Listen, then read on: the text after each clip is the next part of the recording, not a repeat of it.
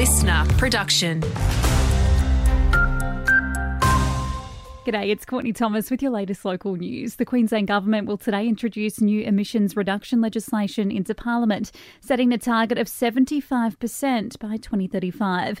Premier Steven Miles says they're already on track to achieve this goal. We have already hit a 29% reduction on 2005 levels putting us on track to exceed our 2030 target of 30%. Meantime, Police Minister Mark Ryan has praised the efforts of Darling officers in State Parliament today after the police district recorded a 16% reduction in youth offending in 2032 compared to the previous year. Police advise that these results are off the back of the hard work of all partner agencies and the community, but also associated with the operational efforts of Task Force Guardian and the extreme high visibility police patrols under Operation Whiskey Unison. To other news now, and it's Valentine's Day, which means a timely reminder to watch out for romance scams. A new Griffith Uni paper on romance fraud shows Australians lost $210 million in 2022 to romance scams.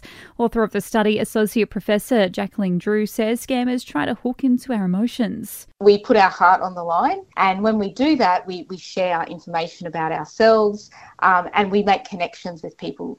And in the case of victims, they feel like they're making a genuine romantic or emotional connection with someone. And Toowoomba's Life Flight Rescue Base is getting bolstered with three new critical care doctors. It has 26 across the state who are about to head off on their first mission following a week of intensive aeromedical training.